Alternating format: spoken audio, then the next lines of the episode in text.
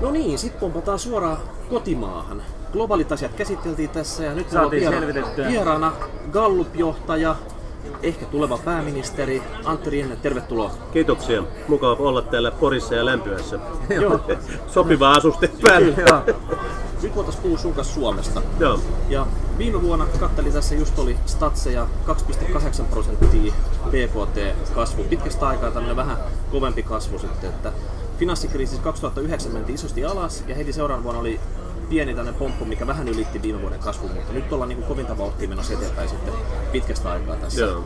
Niin mikä sun analyysi tässä tällä hetkellä on, että missä jamassa Suomi on, on nyt, niin Miten meillä menee? No, siis mä oon tosi tyytyväinen siitä, että talous kasvaa nyt ja päästiin hyppäämään vähän niin kuin tuohon globaaliin kasvuun mukaan, vähän jälkijunassa ehkä, mutta musta ehkä keskeisin syy, mikä vaikuttaa nyt tällä hetkellä tähän meidän tilanteeseen, on tuo EKP-rahoituspolitiikka tai rahapolitiikka. Että se on käytännössä johtanut siihen, että investoinnit on pikkusen lähtenyt liikkeelle ja se on auttanut meitä myös. ilmanen raha pikkuhiljaa potkii sitä eteenpäin. Kyllä. Kyllä mä luulen, että siinä on, siinä on niin kuin isoin merkitys. Sitten tietenkin tämä kansainvälinen suhdanne, se on varmaan niin kuin, sen finanssikriisin jälkeisinä aikana siinä on patoutunut sen verran tämä investointikysyntä, että meidänkin tuotteilla on ollut menekkiä.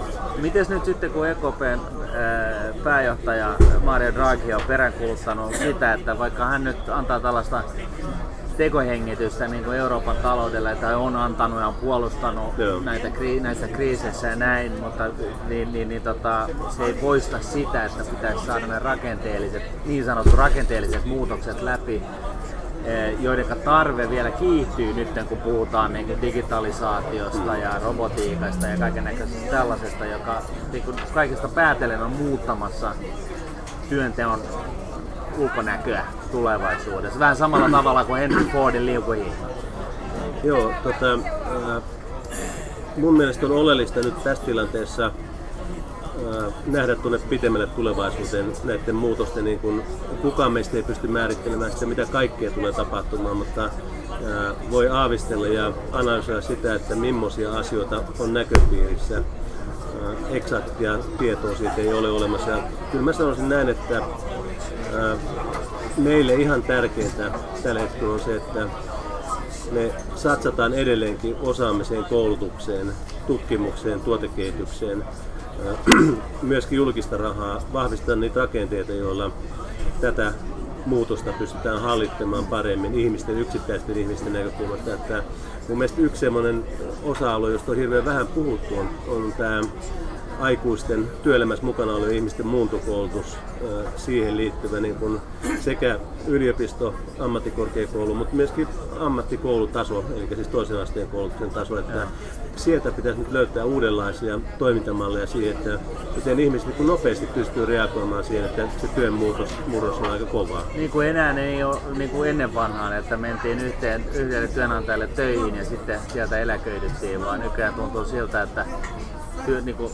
ura, uraakin voi joutua vaihtamaan siis ihan täydellisesti. Tämä on sinällään jännä keskusteluaihe tällä hetkellä, että mehän on puhuttu pitkään siitä, että työmarkkinat muuttuu tämmöiseksi pätkätyövaltaiseksi ja niin työ, niin kuin työurat ei ole samanlaisia kuin aikaisemmin, mutta tällä hetkellä vielä itse asiassa aika pitkälle nämä pysyvät toistaiseksi voimassa olevat työsuhteet, täysaikaiset työsuhteet on kuitenkin selkeä enemmistö, mutta mä uskon kyllä, että tämä muutos on nopeutumassa tämän te- oppimisen oppivan tekoälyn ja alustatalouden murroksessa.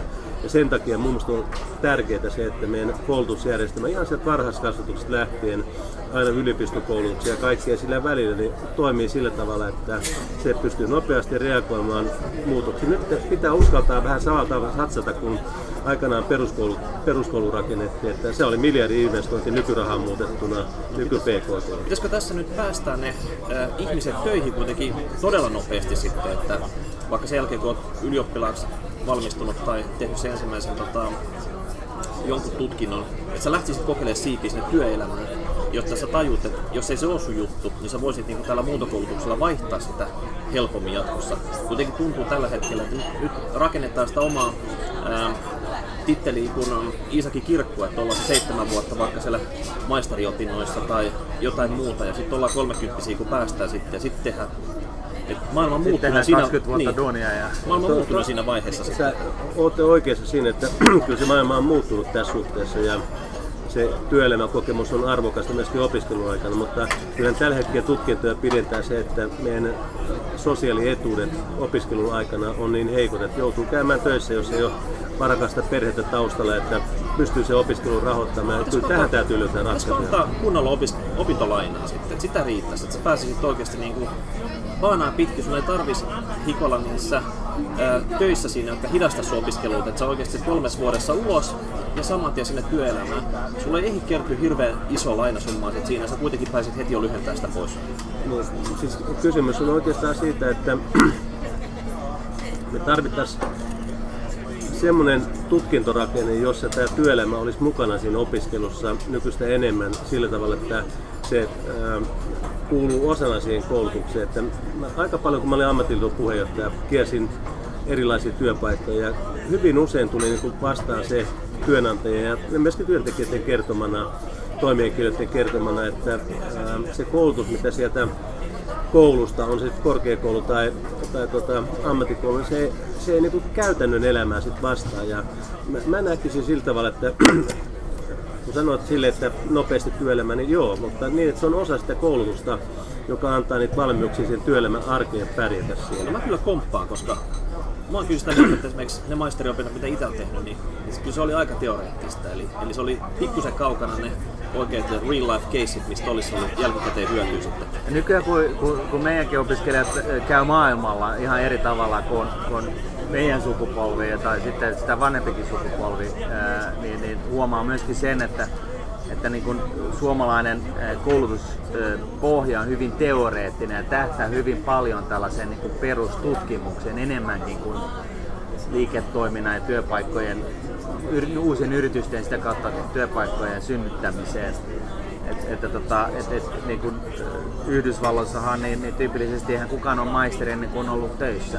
Mm-hmm. Et, että tota, ja nyt sitten on niin kuin lisäksi sitten tällainen niin kuin huoli tavallaan tässä, että sinähän oot, oot, oot tota, valmistunut, mitä se on, puolessa toista Puolesta vuotta juristi, joo. Joo, siis tästä pitäisi tehdä oma osionsa, miten valmistua juristiksi puolessa toista vuodessa. Sehän on aika poikkeuksellista. Onko sulla ly- lyhyttä kommenttia siihen? No, sattui sille, että oli semmoinen kaveri, joka on opiskellut jo toisen tutkinnon aikaisemmin ja sitten kertoi sitä, että miten se väylästö kulkee siellä yliopiston sisällä. Ja sitten se tarkoitti istumalla lihaksia takapuolessa ja istumista. Että se oli 36 000 sivua kerrat, niin kuin kertaalleen luettuna ne oikeiksi kirjat silloin aikana. Että... Sulla on mentori ja personal trainer yhdessä siis sun kaverissa, joka niin piiskas sut läpi tästä. Joo, tai sanotaan, että into sitten opiskelemaan. Mä olin työelämässä ollut pari vuotta mukana ennen kuin toisenlaisissa töissä niin ennen kuin pääsin opiskelemaan ja sitten ja. oli intoa kun perhettä perusti niin aivan opiskella sitten myöskin. Mä palaan pikkusen tuohon, tuohon tota, sanoit sitä tutkimus, perustutkimuksesta ja, ja tuota, soveltavakin tutkimuksen osalta, niin mä sanoisin näin, että me keskustellaan paljon tällä hetkellä koulutuksen sisällöstä, siis siitä, että miten ihmisiä koulutetaan.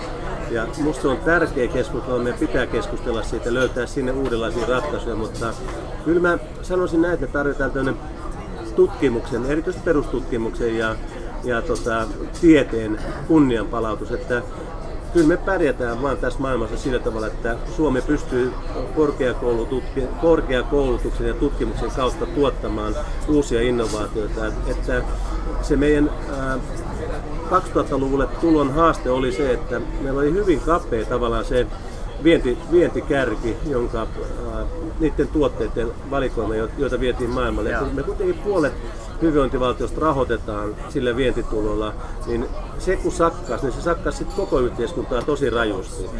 Ja sen takia minusta olisi tärkeää, että perustutkimuksen ja ää, tieteenteon tämmöinen kunnia palautettaisiin sillä tavalla, että se nostettaisiin keskusteluun vahvemmin, koska siinä meidän tulevaisuus tämän koulutuksen ja osaamisen lisäksi on. Mites tota, talousosaaminen, se on erittäin lähellä rahapodimiesten sydäntä. Ja tota, meillä on hyvät PISA-tulokset, eli tavallaan tämmöinen normaali kouluosaaminen tuntuu olevan suht hyvin hallussa Suomessa, mutta talousosaaminen, kaikki pikavipit, maksuhäiriömerkinnät, Mekin niin ollaan käsitelty meidän, meidän tämän... jaksoissa, niin, niin ihan siis tällaista, miten näitä niin kuin pikavippeistä synty, synnytetty tai syntyvä maksuhäiriömerkintä on yleistynyt. Mm-hmm. Se, on niin kuin, se on enemmänkin sääntö kuin poikkeus tänä päivänä. Ja nämä oikeastaan johtuu sit siinä, että otetaan vippi toisen päälle kun ei ymmärretä näitä talousasioita, ei prosentteja eikä korolaskuja eikä tämän tyyppisiä juttuja, niin, niin miten tämmöinen koulutus sun mielestä fiksuiten huomioita sitten? Et kenen harteille se voi laittaa? Onko se peruskoulu, lukiota, perheisiin vai mihin se tungetaan, jotta me tavallaan niin nostettaisiin Suomi kansa, kansana niin kuin ihan sinne maailman huipulle?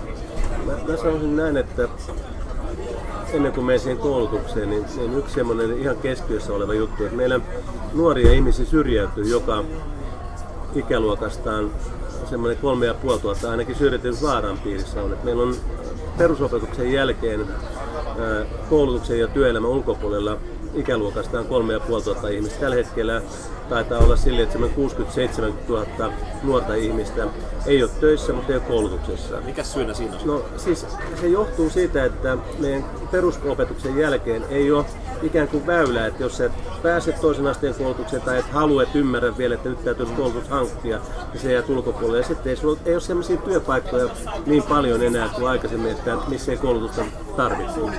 Ja tämä, tämä porukka, mä luulen, että siellä on paljon sellaisia erityisesti nuoria miehiä, joiden niin elämänhallinta muutenkin ja sitten tämän taloudenkin osalta on heikossa jamassa ja siihen pitää puuttua. Sen takia me ollaan esitetty sitä, että tämä toisen asteen oppivelvollisuus, eli oppivelvollisuusikä nostettaisiin 18 pikkusen päälle ehkä, niin, niin tota, toteutettaisiin, koska se antaa sen tilan, että se perusopetuksen jälkeinen vuosi, jolloin ihmiset aika hyvin kasvaa, niin ymmärretään se opiskelun merkitys. Sitten tavallaan vähän patistellaan, että no, kyllä sun kannattaa nyt hommaa se koulutus vaan. Ja se, onko se koulutusta, töitä vai pitäisikö lähettää inttiin sitten? Et mitä, vaihto, mitä väyliä meillä on niin tunkea se porukka jonnekin sitten, että se jäisi sinne peräkammariin makoille? Mä juttelin Palolan Antin kanssa, STTK puheenjohtaja nykyään, ja hän on ollut tuolla Turussa ruotsinkielisen merimies koulun rehtorina.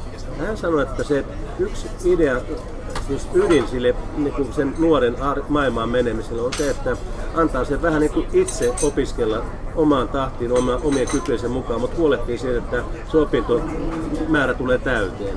Tämä, tämä tarkoittaa muun muassa sitä, että menit opiskelemaan merimieheksi, niin äh, kun olit kiinnostunut autojen korjaamista, niin siellä oli kuitenkin auto, mitä saattoi korjata sitten huvikseen. Ja siitä se lähtee se opiskelu, että ikään kuin vähän vapautta näille ihmisille, jotka ei siihen normaaliin kutyymiin oikein Johtaako tämä tutkintoon? Joo, tää, siis näidenkin nuorten ihmisten osalta johti tutkintoa silloin aikana. Ja on, on tällä hetkellä kapteenina, saattaa olla tuossa Ruotsin laivalla kapteenina. Mutta mut se, se oleellinen juttu on tässä se, että se elämänhallinta on ylipäätäänkin, se, että sulla on joku näkymä tulevaisuuteen, niin se myöskin tuo tämän talousin hallinnan mukana sitten, että Joo. sä alat ymmärtää talousasioitakin paremmin, kun sä ymmärrät elämää paremmin. Kenen, kenen viranomaisen pitää huolehtia näistä, että kuka katsoo nyt sieltä tietokannasta, että täällä on muutama tämmöinen, jotka on nyt pudonnut tähän sitten, että, että jonkun tontillehan se pitää osuutta, jos ei sovi kenenkään tontille, näistä ei huolehdita sitten. No siis niin kuin mä sanoin, että meidän mallissa yksi ratkaisu, mutta ei se ole ainoa eikä kaiken kattava, on tämä oppiosien pidentäminen, että se nuori ihminen on koulussa 18 vuoteen asti. Että se saa vähän enemmän aikaa kypsyä. Vähän enemmän aikaa kypsyä ja sitten äh, siellä on, äh, siis tähän edellyttää sitä, että ei pelkästään niin kuin, sitten normaali opetusta, vaan siellä tarvitaan myöskin tukipalveluita Nein. vähän siellä koulussa, että ne, ne yleensä se kolme ja puoli ihmistä, jotka jää ulkopuolelle, niin siellä on joko selkeä tahtotila elämässä johonkin, tai sitten siellä on se, että mä en oikein tiedä mihin mennä, tai sitten mä en oikein ole pärjännyt niin.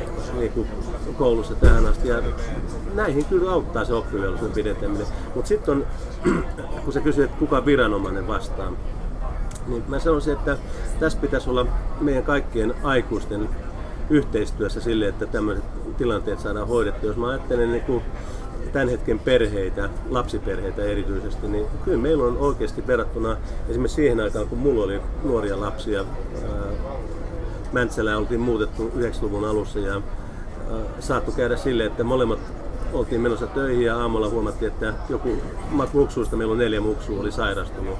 Niin miten sen järjestät? Ja silloin Mäntsälässä toimi ainakin, ja koko maassa toimi huomattavasti paremmin tämä kotipalvelu tuki siis siihen, että saatiin ihminen, aikuinen ihmisen lasten kanssa, että päästiin lähtemään töihin.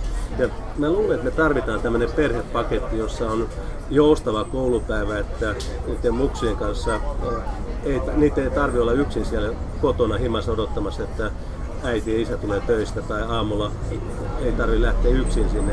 Me tarvitaan erilaisia kokonaisuuksia. Tämä on yksi siitä me tarvitaan kokonaisvaltainen niin poliittisen, teki, poliittisen päätöksenteon arviointi siitä, että miten lapsiperhevaikutuksia lapsiin vaikuttaa näin meidän poliittiset päätökset. Mä luulen, että semmoisella pitkäjänteisellä työllä me saadaan perheestä vahvuuksia tähän, mutta sitten on ihan selvää, että koulu, päiväkodit, siis varhaiskasvatus, ja hän on esitetty sitä varhaiskasvatus maksuttomaksi sieltä kolmenvuotiaasta vähintään lähtien, että saataisiin kaikki muksut, ne oppimisen ongelmat kuntoon jo siellä, missä niitä on helpompi hoitaa. Ja saadaan lisää suomalaisia. Saadaan lisää suomalaisia. Että se, mm. Sehän meillä on tällä hetkellä aika iso haaste, että syntyy vähemmän kuin nälkävuosina suomalaisia. Että... Niin. No ihmetyttääkö sinua tämä fakta tällä hetkellä? Onko, onko nyt Suomi niin hyvässä tilanteessa, että tässä oikeasti pitäisi niinku kätilöopisto tai naisten klinikka niinku tehdä ennätyksiä tällä hetkellä?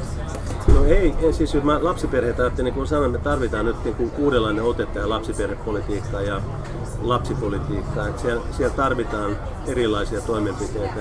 Mutta siis eihän sitä voi kukaan kiistää, että maailma on edistynyt viimeisen, viimeisiin kymmenien vuosien aikana tosi paljon tässäkin suhteessa, mutta kyllä mä luulen, että yleismaailmallinen tilanne, mistä Eeron kanssa puhutte, globalisaatioon liittyvät asiat, niin mietityttää nuori ihmisiä, että miten niin kun lapsia tähän maailmaan saattaa tässä tilanteessa. Mutta kyllä se ehkä keskeisin asia on kuitenkin se, että mi, mitä taloudellisia vaikutuksia sillä lapsen saannilla mun, per, mun, mun elämäni tulee olemaan ja miten, erityisesti naisella, että miten mun työura kehittyy. Että meillä on oikeasti tällä hetkellä sellainen tilanne, että se naisen euro on useiden tutkimusten mukaan melkein 10 pinnaa, Näin. siis ihan puhtaasti sukupuoleen liittyvä ero Näin. samoista töistä. Ja se tarkoittaa sitä, että sä voit, mä asun Mäntsälässä, niin Mäntsälästä ostaa semmoisen isomman puoleisen omakotitalon sillä rahalla, minkä mies tienaa sen, vain sen takia työuransa aikana, mitä, niin.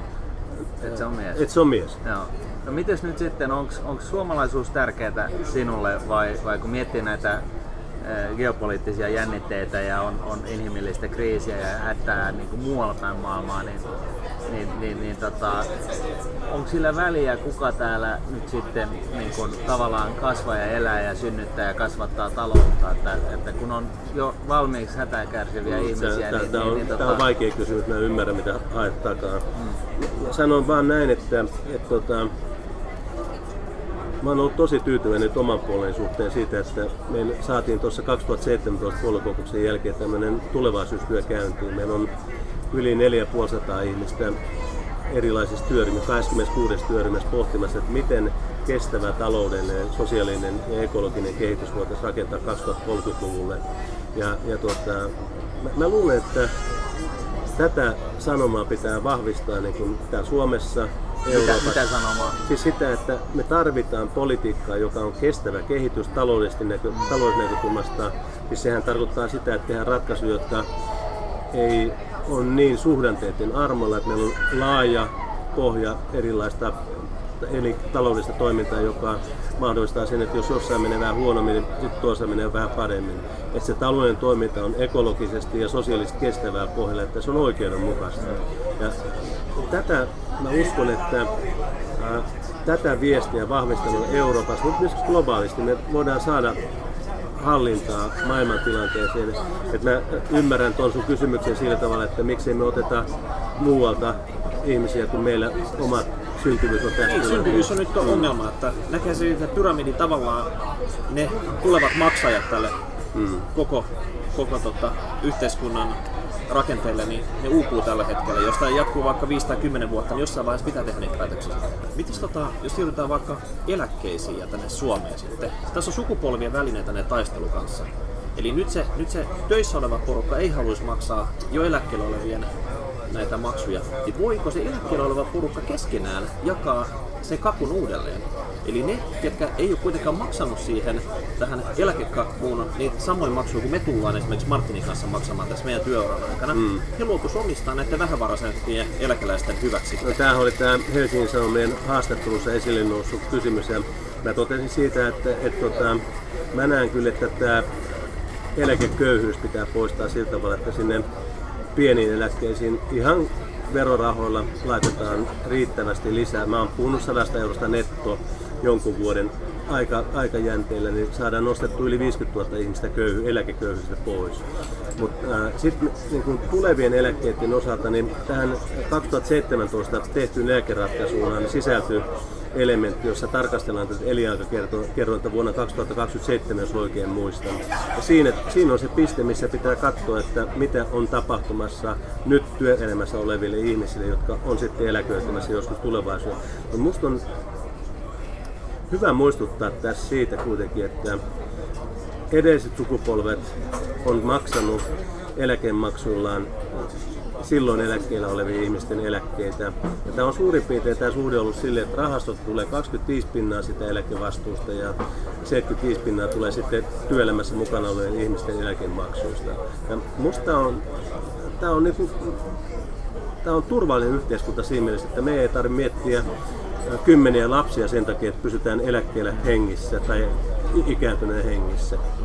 Tota, tälläkin hetkellä, kun täällä me hikoillaan täällä Porissa 30 astetta, niin valtiovarainministeriössä virkamiehet hikoilee siellä. Petteri on peruttanut kaikkien lomat ja touhuuton osakesäästötilin ää, yhteydessä siellä yrittää saada sitä sillä tavalla, että se olisi syksyllä eduskunnassa Joo.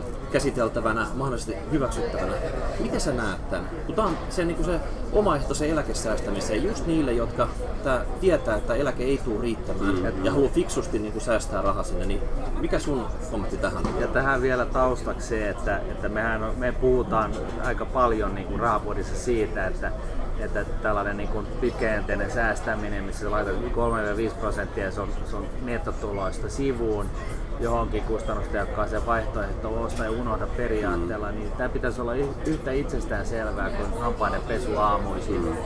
Koska tällä tavalla, jos kaikki tietäisi tämän ja sisäistäisi tämän asian, niin kaikille syntyisi tällainen pieni vetoapu siihen omaan talouteensa oli se tulotaso mikä tahansa, niin ihan, ihan niin kuin vastaavalla tavalla ja korkoa korolle efektillä, niin, niin siis nehän on merkittäviä ne, ne, ne, ne pienistä puroista syntyvä virta.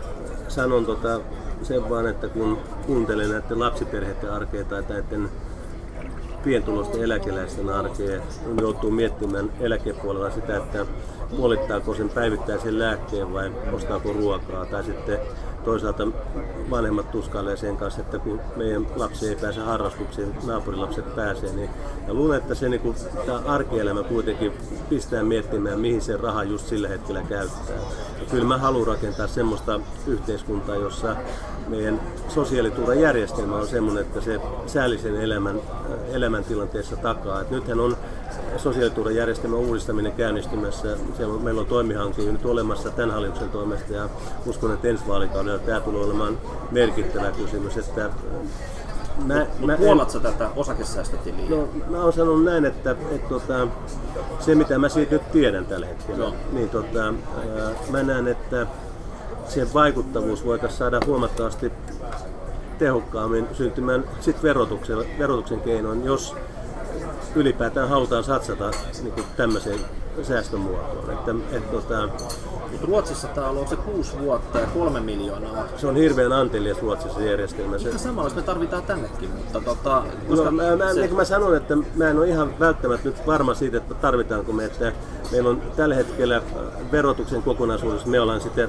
esitetty mallia, että miten se lähdettäisiin, lähdettäisiin tekemään. Ja me, musta me, me ei kannata nyt hätiköiden ainakaan tehdä aukkoja verojärjestelmään, vaan huolehtia siitä, että se verojärjestelmä kehittyy siltä vaan, että me saadaan palvelut ja turvaverkot ylläpidettyä kohtuullisella verotuksella. Meidän tavoitteena on verotuksen suhteen se, että saataisiin tämmöinen eurooppalainen rakenne siihen, että vähemmän pikkusen ansiotuloista, vähemmän kulutuksesta, enemmän ehkä pikkusen pääomista verotetaan, niin kuin Euroopassa suhteessa tehdään tällä hetkellä. Sitten toinen semmoinen ehkä iso juttu on, että me haluttaisiin huolehtia siitä, että, että, että tota, on mahdollisimman matalat verokannat, mutta mahdollisimman laaja veropohja, aukko, aukko, aukko, siis vähem, mahdollisimman vähän aukkoja. Mm. No, mitä sitten? Suomessa on puolitoista miljoonaa piensijoittajaa. Ne on vesikielellä odottaa tätä osakesäästötiliä. Jos Petteri hoitaa se syksyllä nytten ennen seuraavia vaaleja. Mun täytyy nähdä, mikä niin. se on sitten. Mä vasta sanon sen kantani Mutta huolestuttaako tämä puolitoista miljoonaa potentiaalista äänestäjää saattaa hyvinkin olla tämä kannalla ja, ja joukkohan voi vaan kasvaa, jos se on Mun mielestä, mun mielestä säästämistä pitää kannustaa aina ja, ja kannattaa miettiä tehokkaat keinot sen kannustamisjärjestelmien rakentamiseen. Niin kuin mä sanoin, että mä en tällä hetkellä tunne tarpeeksi sitä Petterin ajatusta tästä.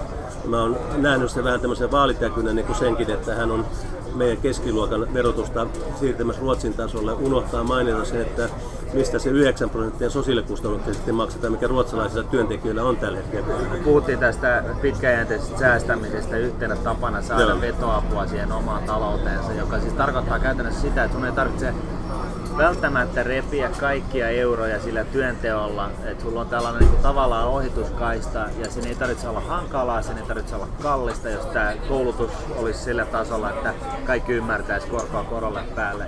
Niin eikö tämä ole sellainen asia, joka hyödyntäisi niin kuin suomalaisia laajasti. Et, et, et, niin kuin, mi- minua henkilökohtaisesti harmittaa se, että sijoittaminen ja säästäminen jotenkin koetaan tällaisena elitistisenä asiana, kun se nimenomaan pitäisi olla toisinpäin, että niillä, joilla on tiukkaa, niin ne säästää silloin kun voivat, koska sitten kautta No ne ei- pä- ei- pystyy niin kuin hilaa itsensä niin kuin mahdollisesta kuopasta ulos. Et Musta on hyvä ajattelu, ei mulla ole mitään tuommoista Okei. ajattelua vastaan, että, että säästetään kun on tilaa säästää. Ja, Joo.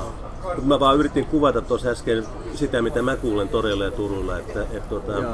että mun on vaikea mennä sanomaan ihmiselle, joka sanoo mulle, että mulle kun ei rahat riitä lääkkeisiin tai sitten vaihtoehtoista ruokaan, että mitä mä Ja teen. mulla on ollut yhteydessä yksinhuoltaja äiti, jolla oli kolme lasta, joka oli työtön ja kysyi, että voiko hän säästää. Joo. Et, et, et Mitä mä- neuvot säästämään? Mä, siis eh, vastaushan on, että niin kauan kun ei ole työttömyyspäivärahan varassa, niin, niin voi säästää näiden tukiaisten mm, puitteissa. Ja, ja mun, mun, tässä pointti oli ehkä se, että, että asenteissakin olisi huomattavasti parannettavaa. Siis sillä tavalla, että No, et, ei et, siis, mun mielestä toi on niin hyvä ajattelu se, että huolehtii, huolehtii tota, silloin kun on kykyä huolehtia pahan päivän varalle ikään kuin asioista. Et ei, ei, ei mulla ole sitä mitään vastaan, mutta mä en halua, että meidän sosiaaliturvan järjestelmä tai tämä turvaverkko, mikä ylipäätään meillä on suomalaisen yhteiskunnan hyvinvointivaltiossa, että si, sitä ikään kuin rapotetaan semmoisella ajattelulla, että jokaisella on vastuu huolehtia siitä, Joo, okei, että, joo. että tämä on niin Joo, kuin tavallaan se, mi- mitä mä yritän avata tässä. yes. Mitäs tota, haluaisitko avata rahapodin kuulijoille, mitä itse säästät tai sijoitat? Et onko, onko sulla osakkeita tai rahastoja tai onko panostanut kotiin tai johonkin muuhun harrastuksiin tai mihin kuitenkin tälläkin hetkellä kohtuupalkkainen henkilö olet sitten, niin tota, Tota, vai van, maksatko vanhoja pikavippejä tällä hetkellä? tota, sanoisin näin, että äh, mä oon kokenut omissa työtehtävissäni aikaisemmin, että osakesäästäminen ei ole se, mihin mä niin laittaisin rahaa enes rahastojen kautta, vaan että Joo. Ja sit mä oon, miten mä sanoisin, mulla on neljä tyttöä. Mä oon niiden elämää pyrkinyt helpottamaan sitten niissä puitteissa, mitä on tarvinnut, Harrastuksiin ja harrastuksia ja vastaavia. Et, et, tota, 18-vuotiaana pääsee kivasti lentää pesästä ja se semmoista. joo, ja, ja tota, tällä hetkellä osallistun autokustannuksiin ja tämmöisiin asioihin. Että ne on ollut mulle semmoisia, mi- mihin mä oon sitten käyttänyt. Sitten meillä on ää, omakotitalo, mitä vielä maksetaan velkaa pois. Ja tota, ehkä sitten niinku se isoin investointi, mihin me ollaan satsattu, on veneily. Että me ostettiin toistakymmentä vuotta sitten semmoinen DDRS valmistettu, 81 valmistettu moottoripurjevene, 42 jalkainen, eli siis 12 metriä vähän reilu. Ja tota, me ollaan siihen laitettu moottori, me ollaan siihen laitettu kansi korjattu ja erilaisia investointeja tehty, sitten laitettu kuntoon, että nyt kun se olisi kunnossa, nyt se on aikaiset purjeet. Niin, nyt tota, kapteenilla nyt on paljon menekkiä tässä, kun tota, vaalit on tulossa ja kaikkea muutakin sitten, niin sieltä se olisi hieno sieltä laivan kannalta tuoda tämmönen uusi angle ehkä. Niin. Ehkä voi antaa vähän vä- vääriä mielikuvia, koska samalla tavalla kuin pitkäjänteistä säästämistä, niin, niin veneilyäkin koetaan tietynlaisena elitistisenä harrastuksena, vaikka se ei välttämättä sitä ole. Niin tuo vieraslinjan satamissa kun tapaa ihmisiä, niin hyvin tavallisia suomalaisia ja ulkomaalaisia ihmisiä siellä tapaa. Että, Näin on. Mm. Joo. et, mä, mä, en, niinku, sit mä en säästämistä näe millään tavalla elitistisena, et, enkä osakesäästämistä, ei minkään niinku, muotoista säästämistä sinällään, mutta että se ei ole vaihtoehto ihmisten turvaverkkojen rakentamiselle, vaan se on täydentävä johonkin, mitä sä itse haluat tehdä. Joo, no okei, mutta siis tässä niinku se mi- viesti, mikä, mikä meillä on aina ollut, on se, että, että se on niin hullunkurista, että, että tota, siis laskuesimerkkinä, niin, niin jos sä sijoitat 4800 euroa osakemarkkinoilla lapset ensimmäisen kahden neljän vuoden aikana, mm. niin sillä ostaa ylimääräisen keskiverto suomalaisen eläkkeen. Mm. Jos sä teet sen kaksikymppisenä, niin sä joudut jo lapioimaan niin kun, ö, huomattavasti enemmän, suurempia summia, ö, siis 24 000 euroa samaan maaliin päästäkseen. Ja kun sä, jos sä aloitat kolmekymppisenä ja säästät ihan eläke, eläkeikäisiä asti, siis joka vuosi, niin, niin, niin, niin se on jotain päälle 80 000, mitä se ylimääräinen keskiverto Suomi eläke maksaa. Ja tämä on niinku, niinku se hullunkurisuus tässä asiassa, että, että kun aika on sen pitkäjänteisen säästön, nyt ei puhuta mistään tällaisesta keinottelusta, No joo. vaan, vaan tällaisesta pitkäjänteisestä toiminnasta, niin, niin se olisi niinku, se on niinku, jos mikään niin sanottu ilmainen lounas, että jos laittaa tarpeeksi ajoissa jotain vähän siitä. Joo, tämä on, tää on totta, mutta mulla, meillä oli ristiäiset nyt viikonloppuna. Nuorin tyttö sai ensimmäisen lapsensa ja, ja tota, he, he osti omakotitalon tuossa vuodenvaihteen mä- viime syksynä. Ja, ja tota, heidän pyyntö oli, että älkää tuoko mitään lahjoja. Ja avattiin tili tälle pojalle. Ja, ja tota, me kerätään sinne rahaa sen takia, että me ollaan sen verran pienpalkkaisia. Toinen on urheilupuolella töissä ja toinen on tehtaassa töissä toimihenkilö tehtävistä. Niin tota, et meillä ei välttämättä joka kesä ole varaa lähteä viemään sitä voittoa sitten Linnanmäelle tai johonkin tämmöisiin, että me kerätään sitä varten rahaa. Et, et, et, et, niin kuin tavallaan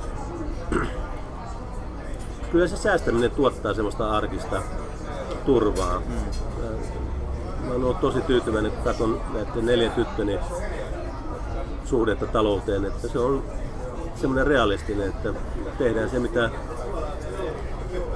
halutaan, mutta tehdään se sillä tavalla, että on tulevaisuus näköpiirissä. Joo. Olisikohan tuossa tar- tarpeeksi painavia viisaita sanoja, johon olisi hyvä lopettaa? Varmasti. Eli tota, nyt me jäädään odottelemaan, mitä se Orpo siellä, millaisen kiitoksen hän valmistaa sitten ja Joo. tarjoilee sitä syksyllä meille sitten. Joo. Se on oikein. Joo, hyvä. Hyvä, Niin. kiitoksia. Kiitoksia, Kiitoksia. tästä ja tota, Hyvää kesää kaikille. Joo. Kiitos. Rock.